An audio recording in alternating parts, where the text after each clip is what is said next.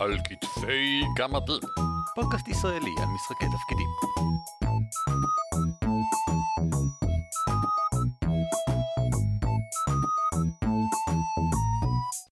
שלום וברוכים הבאים לפרק 172 של על כתפי גמדים, פודקאסט ישראלי העוסק במשחקי תפקידים. שמי הוא ערן אבירם. נעים מאוד, אורי ליפשיץ. והפעם אנחנו עוסקים בנושא שאורי רוצה לדבר עליו לדעתי כבר 100 פרקים לפחות. פעם עסקנו במשהו דומה לו אבל לא בדיוק ועכשיו הגיע הזמן לדבר עליו מלוא היריעה פוסט מורטם למערכה.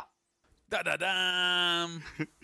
דיברנו קצת על סיום מערכה בפרק 97 האמת שדיברנו על זה אפילו הרבה מאוד דיברנו על כל הדרכים לסיים מערכה אבל לא דיברנו על הדיבור על סיום המערכה. אורי כמו שאולי אתם כבר יודעים מפרקים אה, מפרקי עבר מאוד אוהב לנתח ולתת אה, אה, סדרה של סיכומים והצעות לשיפור ולמערכה יש את הכבוד אה, לקבל תואר משלה post mortem לאופן שבו יושבים אחריה מנתחים ומגיעים למסקנות ואיזה עוד דברים אפשר לעשות ב post mortem הזה אז בוא נדבר על זה אורי כן מה אפשר מה קורה איך הולך הכל נהדר ערן, אני שמח ששאלת. תה עם ג'ינג'ר זה מדהים, אני ממליץ לכולם. אה, מקל וניל בפנים, נהדר.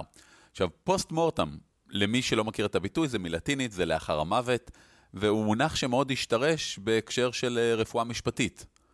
ניתוח post mortem, ניתוח לאחר המוות, הוא ניתוח שמטרתו לקבוע את סיבת המוות. עכשיו, ה post mortem ים הראשונים שאני נתקלתי בהם היה, אה, נקרא ככה לפחות בגלל שמדובר בקמפיינים שהתפרקו, שלא הגיעו לסיומם, שמסיבה כזו או אחרת דברים נוראים קרו בהם, ולא במובן הטוב של המילה. וניסינו להבין, what the fuck, למה, למה? ובגלל זה אולי דבק בזה הביטוי הכל כך נורא הזה, הדימוי הזה. כן. של לקחת את גופת המערכה ולהבין מה השתבש. ומתישהו הבנתי שזה לא חייב להיות ככה. post mortem זה לא דבר שלילי, post mortem זה ניתוח שמטרתו להבין את השתלשלות העניינים. לאחר שהעניינים נגמרו. עכשיו, אני אישית עושה המון ניתוחי post mortem. למה? כי אני, אני לא עושה את זה רק למשחקי תפקידים. אני עושה את זה בהופעות. למשל, יש לנו צילומים של אה, כל ההופעות של המבטי, ואני משתדל להסתכל על סרטים אחרי ההופעה, אה, לראות לפי התגובות של הקהל מה עבד יותר טוב, מה עבד פחות טוב, מה רואים בבירור, מה לא רואים בבירור. לרשום את זה לעצמי ולהשתפר. רק, רק לפני כמה שבועות עשינו גם uh, צפיית פוסט מורטם בהופעה של רמזורים, שעלתה באירוע 20 שנה לאגודה הישראלית למדע בדיוני ופנטזיה. אתה לומד כל כך הרבה מלהסתכל על עצמך עושה משהו, או להסתכל על עצמך אפילו מקליט משהו, שזה מדהים. כלומר, אני לא צריך להגיד לך, אנחנו מקליטים את הפודקאסט הזה, כל כן. פעם שאני מאזין לפרק, לא משנה איזה פרק, אני אינסטינקטיבית אומר, אה, ah, את זה אפשר היה לנסח קצת יותר טוב, הפאוזה הזאת לא במקום. הקצב דיבור יכול להיות יותר לאט ויותר רגוע. כל מיני דברים, כי תמיד אפשר לשפר. אני עושה את זה גם אחרי כל עונה של הסדנת אימפרוב שאני מלמד. את זה אני עושה בפורמט אחר לגמרי, אני יושב עם כל התלמידים, אני מבקש מכל אחד להגיד דבר אחד שהוא היה רוצה לשמר, דבר אחד שהוא היה רוצה לשפר, ודבר אחד על עצמו. אה, אבל אורי, זה... ו... זה רמאות, כי אנחנו כבר דיברנו על המנגנון הזה בהקשר של אה, פרק של ביקורות, ביקורת, וכן, שבו דיברנו על... כן, פרק 46. נכון, שבו דיברנו על הקטע הזה, אבל שים את זה תוך כדי מערכה. זאת אומרת, אמרנו אז, בוא תעשה את זה פעם בכמה אה, מפגשים, אה, תדבר המנחה עם השחקנים שלך, תמצא זה. מה, מה, מה הופך את הפוסט מורטם לפוסט מורטם מרי יותר מאשר הפרק ההוא? וואו, קודם כל, אני אגיע לזה בהמשך. אה, אבל יפה. מה, לענות לך ממש בקצרה, אז קודם כל העובדה שזה אחרי. יש דברים מסוימים שהרבה יותר קל להגיד אחרי, והרבה יותר ברור. להגיד, וואלה, נראה לי שאתה נותן יותר מדי אה, תשומת לב לדמויות משניות, תוך כדי מערכה, יכול מאוד להתהפך אם בסוף המערכה מגלים שהדמות המשנית הזאת בעצם הייתה העוזר של הווזיר שעקב אחריכם כל הזמן. כשכבר אין יותר uh, סודות, כשכבר אין יותר למנחה uh, קלפים. בדיוק. אוקיי. Okay. וזה הבדל מאוד מהותי, אני תכף רוצה להציג כמה דרכים שונות לעשות פוסט מורטם, ואני אוכל לספר דוגמאות על דברים blew my mind, כשסוף סוף אה, ההרפתקה נגמרה, והשחקנים כבר ידעו את כל הסודות, ומה שהם לא ידעו יכולתי לספר להם. Mm. יש גם יחידות זמן שונות. כלומר, אם אתה מריץ קמפיין ארוך טווח ועברתם הרפתקה מאוד משמעותית, אז יכול להיות נורא כיף, כמו שאמרנו, תוך כדי המשחק לעשות post mortem להרפתקה הספציפית הזאת. ממה נהניתם, ממה לא נהניתם. אה, ואז גם יכולים לשאול שאלות שקודם לא יכלת לענות עליהן. נניח, תשמע, בצומת הראשונה שנורא התלבטנו לקחת ימינה או שמאלה, מה היה קורה אם היינו לוקחים ימינה? ופתאום אתה יכול להגיד להם, טוב, היה שם שד מטבח גדול שהיה מנסה לבשל אתכם ברוטב אה, קרם וניל, וזה קרב נורא נחמד, חבל לי שלא עשיתם אותו, אבל whatever. זה משהו ש... שאתה יכול להגיד רק בסוף ההרפתקה. אתה לא יכול להגיד את זה קודם, כי יש את הסכנה הזאת שהם יגידו, מה, קרם וניל, אני חוזר לזה, אני אביא ליקר de cassis, זה נהדר ביחד. ליקר de cassis אגב, עושים מ black currant, black currant בעברית, ענבי שועל.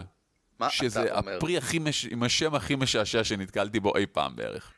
רגע, ויש לי הערה על מה שאמרת עכשיו, כי אני אישית למשל חושב שיש אה, יש אווירה או תחושה מסוימת שאני רוצה לשמר בשחקנים גם אחרי סוף המערכה. למשל, אם יש איזשהו נבל גדול וסודי, אה, ובסוף מתגלה... בוא נגיד אפילו שמתגלה בסוף מי הוא, אבל לא מתגלה איך הוא השיג את מה שהשיג, ואם אני אגיד להם, והם סקרנים מאוד לדעת, זה איכשהו יסיר מהמסתורין שלו. עכשיו זה נכון שכבר הוא הובס וגמרנו ולא נחזור לדמויות האלה וכל הסיפור הזה מאחורינו, אבל אני עדיין מרגיש שאם אני אספר להם אז כשהם ייזכרו בזה הם ייזכרו בפחות מסתורין. נכון. אין ספק שחוויית הפוסט מורטום, אני יודע שיש הרבה אנשים שמתנגדים לפוסט מורטום מהסיבה הזאת, אומרים, וואו, זה משפיע בדיעבד על איך שחווית את המשחק. יש, יש ויכוח מאוד ארוך יומין על האם אחרי סוף המשחק צריך לדבר עליו או לא. אני חושב שצריך, יש אבל... יש טיעונים טובים מאוד לשני הצדדים. אני מאוד זהיר, אני חושב, בעניין הזה. כי אני לא הפסקתי להיות מנחה, אפילו שהמערכה הפסיקה. אני מסכים. ואין שום בעיה להגיד בפוסט מורטם, חבר'ה, אנחנו מדברים עכשיו על טכניקות הנחיה, אנחנו מדברים עכשיו על דברים שחוויתם, אני לא רוצה לדבר על תוכן. אני לא רוצה לדבר על, אה, וואלה, מה היה ההיסטוריה של הארכי נבל המסתורי. לעומת זאת, מה אם מישהו יגיד לך בסוף ההרפתקה, תשמע, אה, לא הרגשתי מסתורין בשום שלב. אה, הרגשתי רק מבולבל. יכול להיות שאתה אומר, על מה? כן. Mm. אז אתה אומר, רגע, לא העברתי את תחושת המסתורין. כן. או לחילופין, אתה אומר, רגע, אני לא רוצה לספר להם כלום, כי תחושת המסתורין הזאת יושבת להם על הלב, וזה תמיד הם יזכרו את זה כמסתורין הגדול. ומישהו אומר לך, תשמע, זה ממש מסתורי, ממש הייתי רוצה לדעת זה, ואתה אומר, תשמע, אני לא מספר את זה, זה סוד uh, ביני לבין הדמות הזאת. זה נהדר, זה מעולה, כי הבנת שהצלחת להעביר את המטרה שלך. לעומת זאת, אם לא תדברו על זה אף פעם, אתה יכול לחיות באשליות שזה היה, אתה יודע, חוויית מתח, פתרון בלשית מדהימה. כשאומרים, כן. כן, זה היה אחלה and slash, אבל מדי פעם היינו מבולבלים. כן, בסדר גמור, אוקיי. זה, זה מדהים אותי כמה כל פעם כשאני נתקל בטיעון הזה של אני לא רוצה כי זה יהרוס את החוויית משחק, אני אומר, על מה אתה מדבר חוויית משחק? אתה לא יודע איזה חוויית משחק השחקנים שלך עברו. אם לא תשאל אותם והם לא יגידו, אתה לא יודע. אתה חושב שאתה יודע, אתה אולי אפילו יומרני ומתנשא מספיק להגיד, מה, זה ברור, אני כמנחה מבין בדברים, יש לי 20 שנות ניסיון. זה לא משנה. זה משחק שהרס לשחקנים האלה, כל חיבור בין מנחה לשחקן יוצר חוויה אחרת. ואם לא תשאל, לא תדע. אה, וזה עוד דרך שבה אנשים שבטוחים שהם טובים במשהו, מפסיקים להיות טובים בו כי הם לא משתפרים. my two sense. עכשיו, אם מדובר במשחק קצר, אז אני מאוד בעד שיטת שלושת הדברים. משהו שאתה רוצה לשפר, משהו שאתה רוצה לשמר, משהו אחד שקשור אליך. נניח, מאוד נהניתי מ-X, אם מדובר במערכה, אפשר לעשות יותר, אפשר לעשות הרבה יותר. שלושת הדרכים שאני רואה, זה קודם כל עבודה עצמית. אני, הלוואי והייתי עושה את זה עם יותר מערכות, יושב, כותב סיכום של המערכה, עם הדברים שלדעתי עבדו, שלא עבדו, עם רעיונות שעלו לי, איך הגעתי אליהם, יותר דברים לעצמי. עשיתי את זה רק, אני חושב שרק פעם אחת פרסמתי את זה, עם מערכת קופ שלי, שהזכרתי אותה כבר כמה פעמים, ו... לדעתי זה מאוד עוזר. זה מאוד עוזר לסדר לך בראש את התהליכי העבודה שלך, להכיר את עצמך כמנחה, לראות איך התמודדת עם דברים שעלו, נותן לך עוד כלים לעתיד. אבל זו דרך מאוד מוגבלת, כי אתה בסופו של דבר בחדר עדים כזה. אתה יודע רק את מה שאתה יודע. את תהליכי העבודה שלך, את הדברים שהגעת אליהם, ואתה לא יוכל לצאת מזה. אז האופציה השנייה שאני מציע זה קצת יותר עבודה זוגית. לקחת איזשהו שחקן, לשבת איתו, לדבר איתו על, אוקיי, תגיד איך הרגשת פה, מה דעתך, איזה דברים הפריעו לך. אפשר לעשות זה עם כמה שחקנים, כלומר אחד אחרי השני, וזה איפשהו, אני חושב, הרבה פחות מאיים. כי כשפותחים את זה לכל השולחן, אז זו עמדה מאוד חשופה. גם לאנשים אחרים, אם כולם אומרים פתאום, אני נורא נהניתי מהמסתורין, ואז מישהו אחד אומר, כן, והקטע הזה שפשוט ארבע סשנים רק גלגלנו קוביות והיה קרבות ולא דיברנו עם אף אחד, היה אוסם, נכון? ואז יש שתיקה מוזרה. אז לפעמים זה נוח יותר לעשות את זה באחד על אחד. והדרך המועדפת עליי, למרות הכל, זה הקבוצתי. לשבת עם כל השחקנים, ופשוט להגיד, בואו בוא נדבר על הקמפיין. מה נהניתם? ממה פחות נהניתם? איך הרגשתם בקטעים האלה והאלה? אמ, אני יכול להגיד שלי במהלך המון קמפיינים, ואני מעדיף קמפיינים על הרפתקאות קצרות, יש המון דברים שאני רוצה להגיד ואני לא יכול, כי ספוילרים, כי אני המנחה, כי זה הכוונה לכיוון שאני לא רוצה. דברים כמו, הרגשתם היסטורין, הרגשתם מתח, החידות האלה היו טוב, טובות לכם, פחות טובות. הרגשתם איך דברים נבנים, איך לכל עונה יש תמה וכל התמות מתחברות לסיפור הגדול יותר של סדר לעומת חופש? אמ, אני אפילו אתן אה, דוגמה קיצונית ומגניבה מהעבר. הרצתי פעם קמפיין, נמשך fucking שנתיים-שלוש, עם אותה קבוצה. וכל הקמפיין היה מבוסס על שיר. אותו שיר של קינג אה, קרימזון, In the Court of the Crimson King, אתה מכיר ערן? לא, אבל אני זוכר שפעם דיברת את זה וכבר אז שאלת אותי אם אני מכיר, ולא הקשבתי לו מאז. וואו, אנחנו נוסיף לינק בסוף, בהערות סוף הפרק, ואני אשאל אותך מעכשיו בכל פרק שלנו, אם, אם כבר שמעת אותו. אה, זה אלבום, אבל אני לקחתי את השיר האחרון, לא, הוא שיר ארוך למדי, והוא שיר נרטיבי ויש שם כמה דמויות מאוד ברורות, את אה, מלך האש, את המכשפה השחורה, יש שם בגידה מאוד מהותית, וכל הדמויות הראשיות היו מתוכננות מתחילת הקמפיין להגיע לקליימקס הזה. שהפיירוויץ' בוגדת בבלק קינג וכדומה, ו... ונורא מרגש. וכל הדמויות, ושוב, אנחנו מדברים פה על שנה וחצי מראש, היו מתוכננות לזה. ופתאום, חצי שנה לפני סוף הקמפיין, מצטרף אלינו שחקן חדש, אה, אבנר, והוא בונה דמות. אחרי, הוא בא כדבש, הצטרף להרפתקה אחת, היה לנו ממש כיף ביחד, אמרנו בוא תצטרף, יש לנו עוד כמה חודשים לקמפיין, יהיה כיף, בוא תגלגל דמות. הוא בא, וטוב, ואני מסתכל, ואני אומר, אה, אוקיי, זה מגניב, בחרת דמות, איך קוראים לה? והוא אומר, אה, זה monk, קוראים לו פריפ. אני אומר, אה, זה שם מגניב, איך הגעת לזה? והוא מסתכל עליי ואומר, אה, זה המתופף של להקה שאני אוהב בשם King Crimson. ואני מסתכל עליו, ואני חושב לי בראש, רגע, הוא יודע? הוא כאילו צוחק עליי עכשיו? הוא כאילו עושה לי הפוך על הפוך? מה זה ה mind game פה? מה קורה כאן? ואני לא יכול לשאול אותו, כי אני לא יודע אם הוא הבין, אם הוא קלט את הקטע של מאחורי הקלעים פה. אגב, הוא לא קלט, זה היה צירוף מקרים מטורף, וחייתי בסרטים חודשים. וזה משהו למשל שיכלתי לשאול רק ב post mortem. רק כשהסיפור נגמר, והיה לנו את סשן הסיום המרגש עם המוזיקה של השיר ברקע, וכל החוטים נסגרו להם יפה. וזה אחד מאותם דברים שמערבים ספוילרים ומערבים את מה אתה כמנחה חושב ומה השחקנים כשחקנים חושבים ומרגישים, שסוגר את זה. עכשיו, כשדיברתי פה על כל הדברים האלה, אז מה שעברה פה אמרה שחשוב גם לקחת את, ה... את הנושא של אחרי. אם, אם תחשבו על פוסט מורטם כניתוח לאחר המוות, אז תחשבו על זה גם קצת כמו אה, הלוויה ויקינגית. כשסיימתם, אתם לוקחים את הגופה, אתם שמים אותה על הסירה, מושטים אותה לים, שורפים אותה, וכשאני אומר את זה אני מתכוון, טוב, פוסט מורטם, המטרה שלו זה לנתח את הקמפיין שהיה. הוא לא אמור לתת לכם סט חוקים קשיח למשחק הבא. כן. זה ש... כן, כי המשחק הבא יהיה שונה, יהיה לדמויות אחרות, יהיה setting שונה, אתם תהיו אנשים אחרים, הרעיונות שתנסו להעביר יהיו רעיונות אחרים. אז מאוד מאוד חשוב לא לקחת הכל כחקוק בסלע. ואם אנחנו ממשיכים רגע עם אותו קו מחשבתי של לוותר על הדברים האלה אחרי שלומדים מהם, זה, חבר'ה, אני דיברתי פה על ניתוח ועל עבודה קשה ולהבהיר דברים וכו', אבל פוסט מורטם הוא לא, הוא לא מטלה, הוא לא חובה.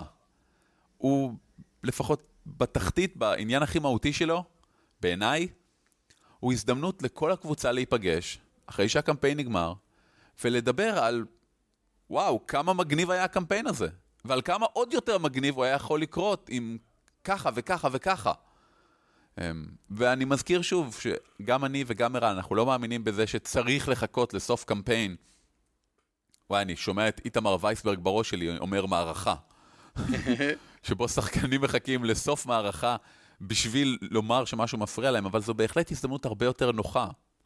וגם לא צריכים להיות סופר רציניים לגבי זה, לא צריך לשבת כולם אה, עם כוסות קפה, אה, לעבוד לפי הנוהל של חיל האוויר האמריקאי של תחקור אחרי משימות, אם מישהו מכיר את שיטת חמשת הארים, שזה בגדול לקבוע זמן לתחקיר, ליצור סביבה בטוחה, כולם מורידים את ה-name tag שלהם ואת הדרגות, ואז כולם יושבים כאילו בין שווים, אתה מוריד את אה, מסך השהם שלך, וכולם שווים בין שווים, מדברים על מה שהיה, ונהנים. זה, בסופו של דבר, אתם שיחקתם עכשיו קמפיין שלם. היה לכם המון דברים טובים, ואני בטוח שהמון דברים שפחות נהניתם מהם. ת, תתענגו על הזיכרונות הטובים, תתלוננו על הזיכרונות הפחות טובים, תמשיכו ליהנות ביחד. אני לא רואה את פוסט מורטם כמשהו נפרד, אינטלקטואלי כזה, של עבודה קשה. לא, זה מפגש של איזה כיף היה, ואיזה כיף יכול היה להיות עוד יותר. אז, אז יש לי כאן שאלה. בוא נגיד שאני בסוף מערכה לוקח את השחקנים שלי ואנחנו יושבים ביחד ואנחנו עושים אה, יותר קטע כזה של אה, להתענג על הזיכרונות ונוסטלגיה ואה, זוכרים שזה היה ככה, זוכרים שזה היה ככה. במקרה שלנו אנחנו גם הקלטנו את המשחקים, למשל ב... אה, באויב שבינינו, אז אני יכול לקחת קטעים, אני יכול לערוך אולי איזשהו סרטון מקטעי עבר אה, ולהציג אותו בזמן אה, המפגש, הפוסט מפגש הזה אולי בעצם, אה, מפגש בין חברים, לא בין שחקנים ומנחה. אבל בוא נגיד שאנחנו לא נפגשים במטרה להגיד הערות ולאסוף לקחים, ו... ובעצם אנחנו לא עושים פוסט מורטם. האם זה עדיין היית... אומר שזה אותו סוג של מפגש? כי חשוב לציין, אני די בטוח שיעלו בכל זאת כל מיני מחשבות. נגיד כל מיני דברים אפילו אם לא באנו לעשות את זה בכוונה. פשוט מעצם העובדה mm-hmm. שאנחנו מדברים על העבר, יעלו גם דברים שהיינו רוצים לשפר והיינו חושבים עליהם אחרת ודברים שכאלה. תלוי מה אתם מעדיפים. יש אנשים שהרבה יותר קל להם לעכל דיבור וביקורת ועבודה ככה, ויש דברים שעדיף להם ככה. אני אעדיף לעשות הפרדה, אני אעדיף לבוא לדבר עם כולם על הפקת לקחים, איפה שזה יותר מובנה ויותר קל, לדעתי לפחות, לאנשים להגיד מה לשפר ומה לשמר. כי זה גם מאוד מכווין אותך ל mindset של, אה וואו, זה היה ממש טוב, אה וואו, פה פחות נהניתי. אה, ואחר כך לעשות את הקטע הכיפי הזה, שבו אפשר אה, להתמסר יותר ל fun. אוקיי. Okay. כי אין יותר מטרה. אוקיי. Okay. אין פה דרך אחת מוצלחת לגמרי. אתם מכירים את הקבוצה שלכם, אתם שיחקתם עכשיו קמפיין שלם. אגב, יכול להיות שאתם לא מכירים את הקבוצה שלכם ושיחקתם עכשיו קמפיין שלם. זה המטרה של הפוסט מורטם, לגלות את הדבר הזה. אמ, עכשיו, אני רוצה גם לסיים עם אה, משהו שאני חושב שגם אמרנו בפרק של הביקורת. הייתי לפני אה, שבוע בסדנה של אה, מאלתר אגדי בשם שון קינלי, שאמר משהו מדהים על ביקורות. הוא אומר, בגלל שהוא תשעה חודשים בשנה רק מטייל בעולם ומלמד אימפרוב, אז הוא נתקל בהמון ביקורות, גם עליו, גם ביקורות שהוא מעביר. והוא אומר שהדבר הכי חשוב על ביקורת, כשאתה מקבל אותה, תרשום אותה ומיד תשכח. כי זה רק דעה של מישהו. עכשיו, אם הביקורת הזאת מתקבלת מעוד מישהו, אגב, יכול להיות שעוד מישהו זה אתה, שאתה מסכים עם הביקורת הזאת, אז כבר תחשוב, וואלה, יכול להיות שזה נכון, בוא נחשוב איך לשפר את זה. ואם אתה מקבל אותה גם ממקור שלישי, אז תגיד, וואו, אם שלושה אנשים שונים שלא קשורים אמרו X, אז כנראה ש-X, בוא, בוא נקבל את זה וננסה לעבוד עם זה, גם אם לך זה אולי לא נראה ככה. כי זו דרך להשתנות, זו דרך לראות את הדברים שאתה לא רואה. כי אתה הרי בטוח שאתה עושה דברים נכון. אחרת לא היית עושה אותה. זה נכון, אבל אם אתה לא מנסה להשתמש באיזשהו משהו אובייקטיבי יותר, משהו חיצוני לך, כדי לקבל חיווי על מה שעשית, אתה תמיד תהיה תקוע עם הדברים האלה שאתה חשבת עליהם. שזה יכול להיות טוב, אבל זה אף פעם לא יהיה טוב יותר, שזה המטרה שלנו. אה, כן, אבל אני חושב שהעצה הזאת היא טובה מאוד מבחינה בכך שהיא אומרת, אה, אל תתעמק יותר מדי באיזה הערה שאיזשהו מישהו נתן לך. זאת אומרת, אה, אל תיתן ל- לרצון אה, להשתפר, וחשוב מכך לפחד אה, לספוג ביקורת, לשתק אותך. הערה אחת זה חלפנו, שתי הערות זה הזמן להתחיל לחשוב. יופי, אני אוהב את זה, זה, זה נקודה טובה. מתישהו אני אחפור טיפה על הסדנה הזאת ועל הבחור הזה, אבל לא עכשיו. האם הוא מגלגל קוביות? כי אם לא, אז אני לא חושב שיש לו מקום בפודקאסט שלנו. העפנו אותו מהפודקאסט. זהו, שון קינלי, תלמד עברית, תקשיב את הפרק הזה ותיעלב. בסדר גמור, נראה לי שסיכמנו את הנושא של אה, סיכום נושאים. אה, האם יש עוד משהו אחרון להוסיף? תעשו post mortem, זה כיף, תעשו מזה מסיבה. הקמפיין הראשון שעשיתי לו post mortem היה לפני המון שנים. קבענו לעשות סשן סיום, ומיד לאחריו post mortem. ובאמצע אכלנו עוגה, שהשחקנים הכינו בצורה של עתירה של הנבל. וזה היה נהדר לסיים סשן, זה, זה היה אמור להיות לילה לבן מראש. סיימנו באיזה שלוש, אכלנו עוגה, כולנו היי on sugar, והתחלנו פשוט לדבר על כל השלוש שנים שהיו קודם, ועל מה כל כך נהנינו, וכל אחד סיפר איך הדמות שלו ראתה דברים, ואיך הוא כשחקן ראה דברים. ושאלו אותי, אני זוכר שבעיקר התפלאתי, זה, זה הקמפיין עם הרבה אינטריגות. שאלו אותי הרבה שאלות על מי מאחורי זה ומי מאחורי פה, ואז אמרתי, כן, זה ההוא שלח כדי להטות את הזה, ואז, אה, נכון, איך נפלנו בפח. או במקומות אחרים שאנשים אמרו, אה, זה, זה לא היה ברור, פשוט, פשוט, פשוט לא היה ברור, אבל, אבל עכשיו שאתה אומר, זה רעיון מגניב. יופי. אז תעשו את זה ותתענגו על זה. בסדר גמור. אה, נראה לי שזה יהיה זמן מצוין לדבר קצת על אה, חיינו האישיים, כי קרו איזה שניים של דברים מעניינים בהם, וזה סקשן שאנחנו קוראים לו הגמדים חופרים. הגמדים חופרים! אורי, על מה אתה חופר הפעם? וואו, אני לפני, זה עולה ביום שני הפרק, אני לפני שבוע וחצי הייתי בקייטנה. אז כמו שמאזיננו הוותיקים יודעים, אה, בקמפיין ה-Pathfinder שלי, אנחנו פעם בשנה נוסעים כולם לאיזשהו מקום מבודד, הרחק בצפון, מרכז, דרום. דרום עוד לא עשינו. ופשוט סוף שבוע שלם של משחקי תפקידים, שזה נהדר. אבל בסופש האחרון, אה, עשינו את זה עם קבוצת הפייט שלי. שזה היה הפעם הראשונה שעשינו את זה, והיה נהדר, שעות על שעות של משחקים וכיף, ואוכל וחברים וחברותה וכיף. שכרנו אה, בית בצפון, אה, ב-Airbnb, אפילו לא היה יקר, הבאנו אוכל איתנו, בישלנו, חוויה נורא כיפית. היה לנו סשנים נהדרים, מאוד נהנינו. ומלבד זה שזה רעיון נהדר ואני ממליץ לאנשים לעשות את זה, הייתי רוצה לדבר רגע על הסשן. הסשן היה סשן מיוחד ליום ההולדת של מאיה, זוגתי, ורציתי לעשות סשן special, עבורה אני חושב על זה מאז פרק הספיישלים שלנו, והייתי רוצה רגע לתאר מה בעצם עשיתי. מבין כל האפשרויות ל special, רציתי שה special יהיה בתוך עולם המשחק הקבוע שלנו, כדי להמשיך את כל ה vibe והכיוונים של הקמפיין. רציתי שכל השחקנים ייקחו בו חלק, ושאף אחד לא ירגיש, אה, זה סשן special עבור מי, אחד מהשחקנים, אז אני כאילו מעפן לי.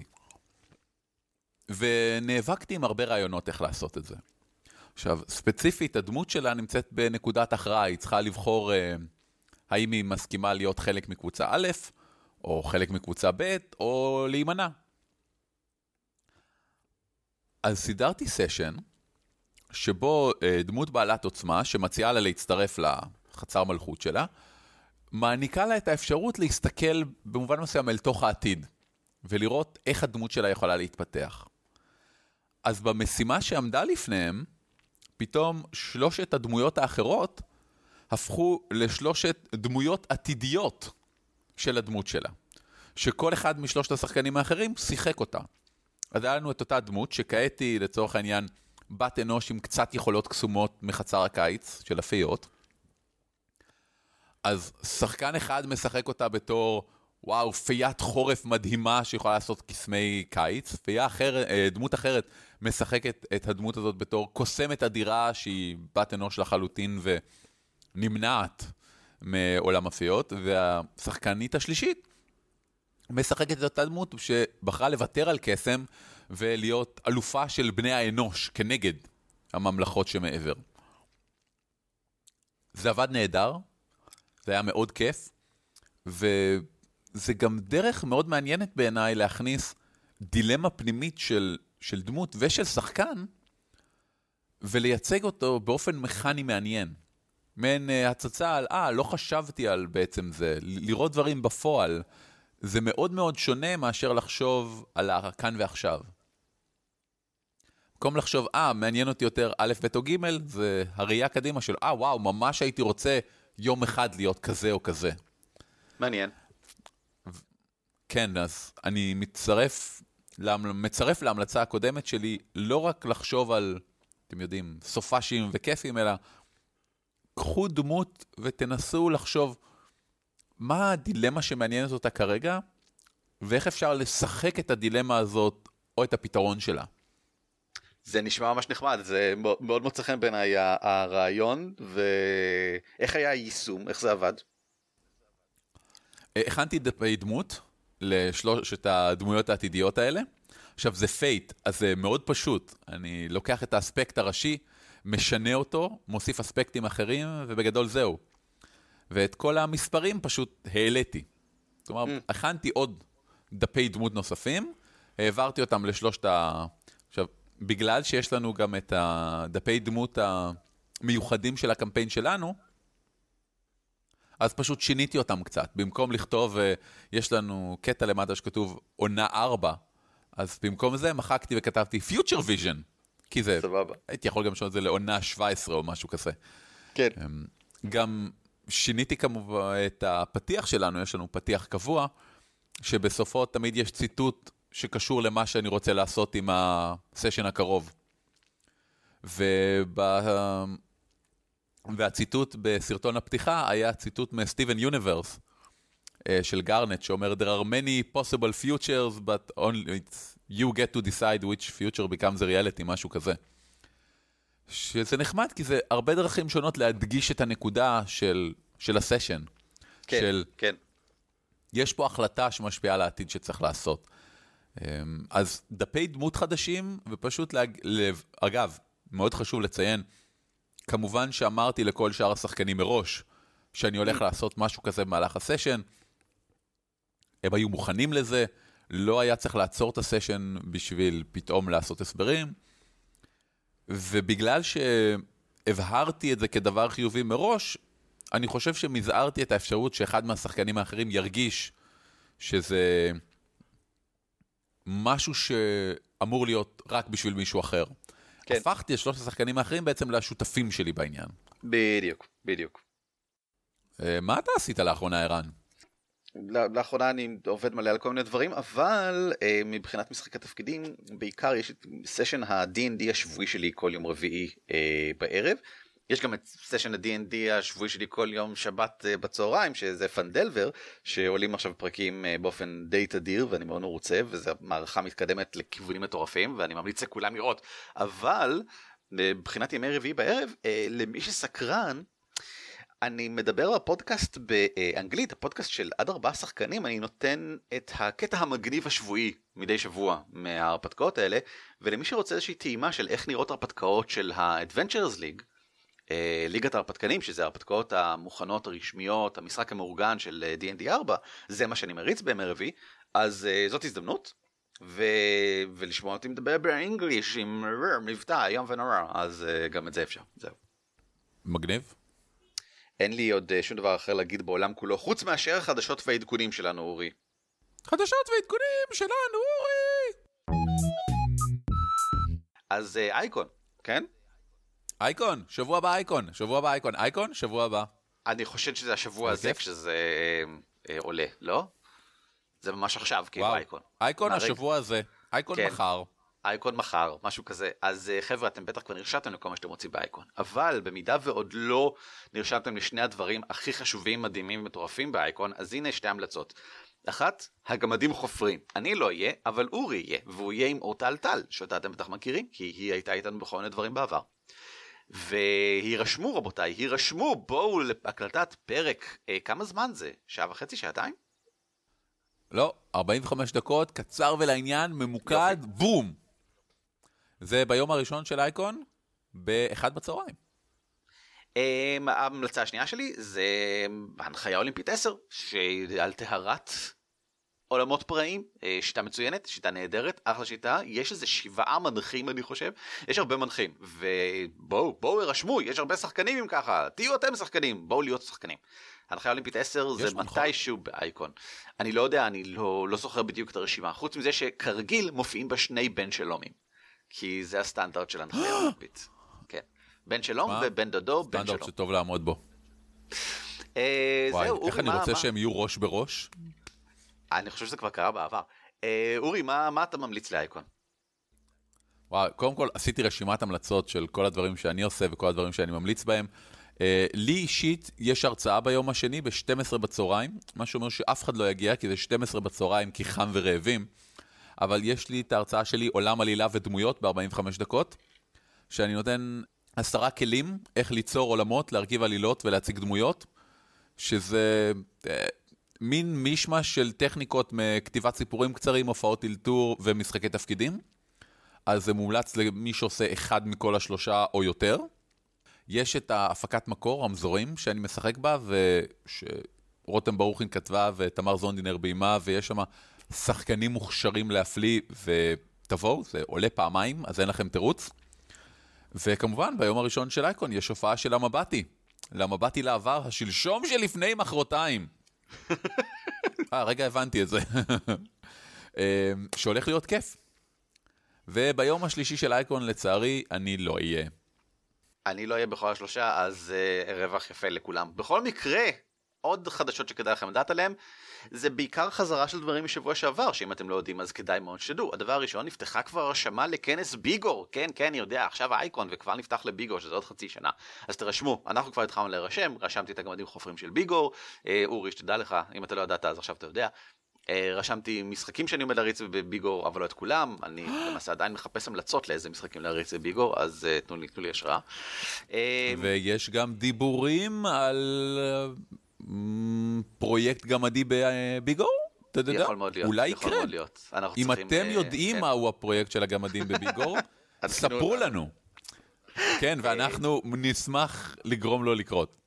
המשחק שרשמתי הוא חלק מפרויקט שנקרא הקמפיין שלי, שבו אנשים מביאים אה, משחקים מהקמפיין שלהם ומריצים אותו בביגור.